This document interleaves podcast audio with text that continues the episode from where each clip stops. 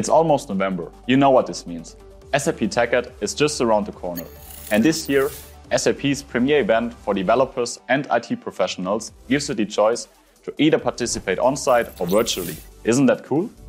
Join us to get to know the latest updates about SAP BTP and learn how to organize, model, and analyze your data from all your different data sources with SAP's data and analytics solutions.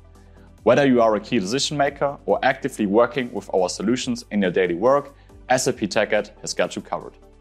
The Data and Analytics track features strategy sessions that outline where our portfolio is heading to, but it also offers the possibility to directly test the latest and greatest functionalities with hands on workshops. For example, learn how to connect SAP Analytics Cloud with SAP Data Warehouse Cloud to build an end to end planning scenario. And if you are working on the database part of our stack, make sure to get to know the different data storage options in SAP HANA Cloud to optimize your cost performance ratio. Already excited? Make sure to register for SAP TechEd and experience what SAP Business Technology Platform has to offer. Stay tuned and see you in November. If you see me in this t-shirt, then you know I'm going to talk about AI at SAP. Recently, Tobias Knietzsch published a blog post, What's New in SAP AI Core and AI Launchpad in Q3 2022. His post only provides a high level overview of the latest features and enhancements. You can find complete details on this and other features in the SAP Help portal and the respective pages for SAP AI Core and AI Launchpad. So, what's new features did Tobias speak to highlight? Let's see. First, a release of the computer vision package, which provides a fast and easy way to build computer vision use cases on top of SAP AI Core. Second, improvements to make working with deployments seamless and enjoyable, like patching all deployments that rely on the same serving template in one go. Third, a possibility to connect both business entity recognition and data attribute recommendations from SAP AI Business Services to SAP AI Launchpad to train your custom models and to deploy them. And fourth, more flexible authorizations for SAP AI Launchpad. You will find detailed descriptions and further links in Tobias' post. We are slowly coming to the end of DevToberfest 2022, but we still have week four to go. Good news is it's not too late to tune in and get involved. For week three, we had 16 sessions, and now for week four, we'll have about 14 sessions coming up. Here's a recap of week three session and week four session. Monday was all about ABAP.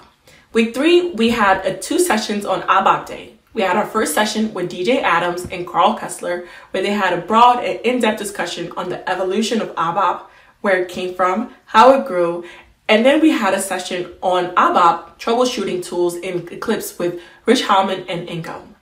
For next week, we'll have a session with Michael Keller, where he talks about his first contact with ABAP and gives us a three-step approach to getting started with ABAP. We'll then have a session with Andre Fischer on a beginner's guide to the ABAP RESTful application programming model.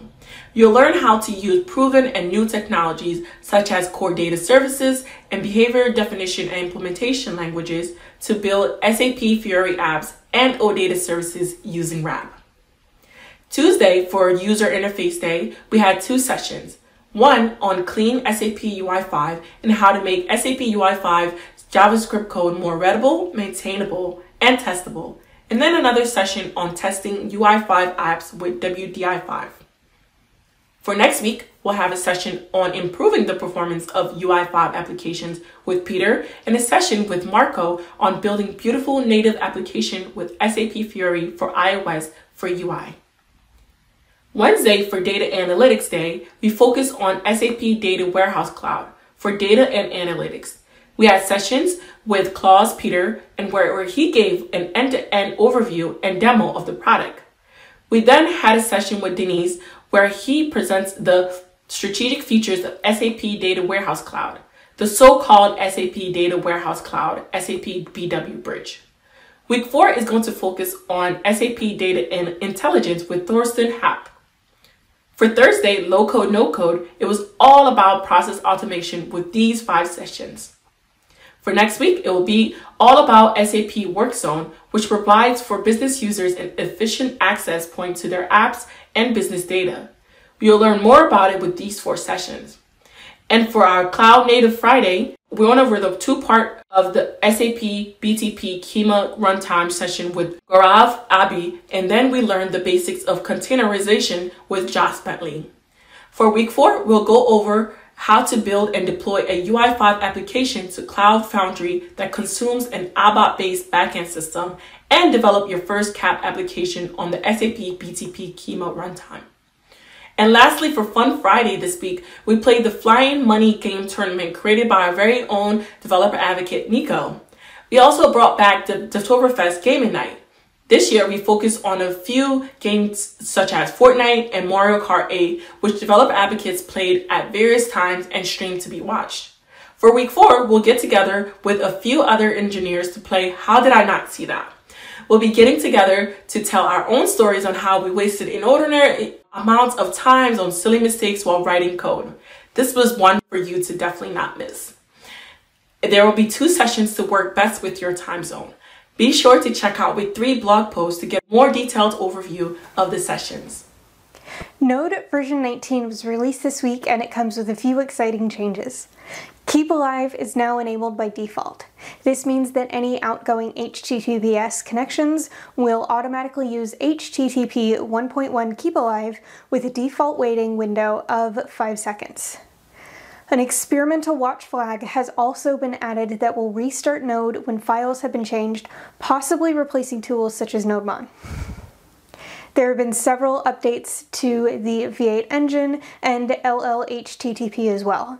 Several tools such as dtrace, systemtap, ETW support were removed due to a lack of resources from the Node.js team. Node.js version 19 will replace version 18 as the current release line when 18 enters long-term support later this month. If any of your SAP projects are using Node version 14, this is the right time to update to version 16 or 18 as support for 14 will end in April of next year. Be sure to check out the links below for more info and happy coding! Last week, version 5.0 for the SAP BTP SDK for Android and 8.0 for iOS got introduced by Emil Voutta in his latest blog post on the SAP community. The new versions for both SDKs include improvements of existing UI components and the addition of new components ready for you to be used in a new and exciting enterprise apps.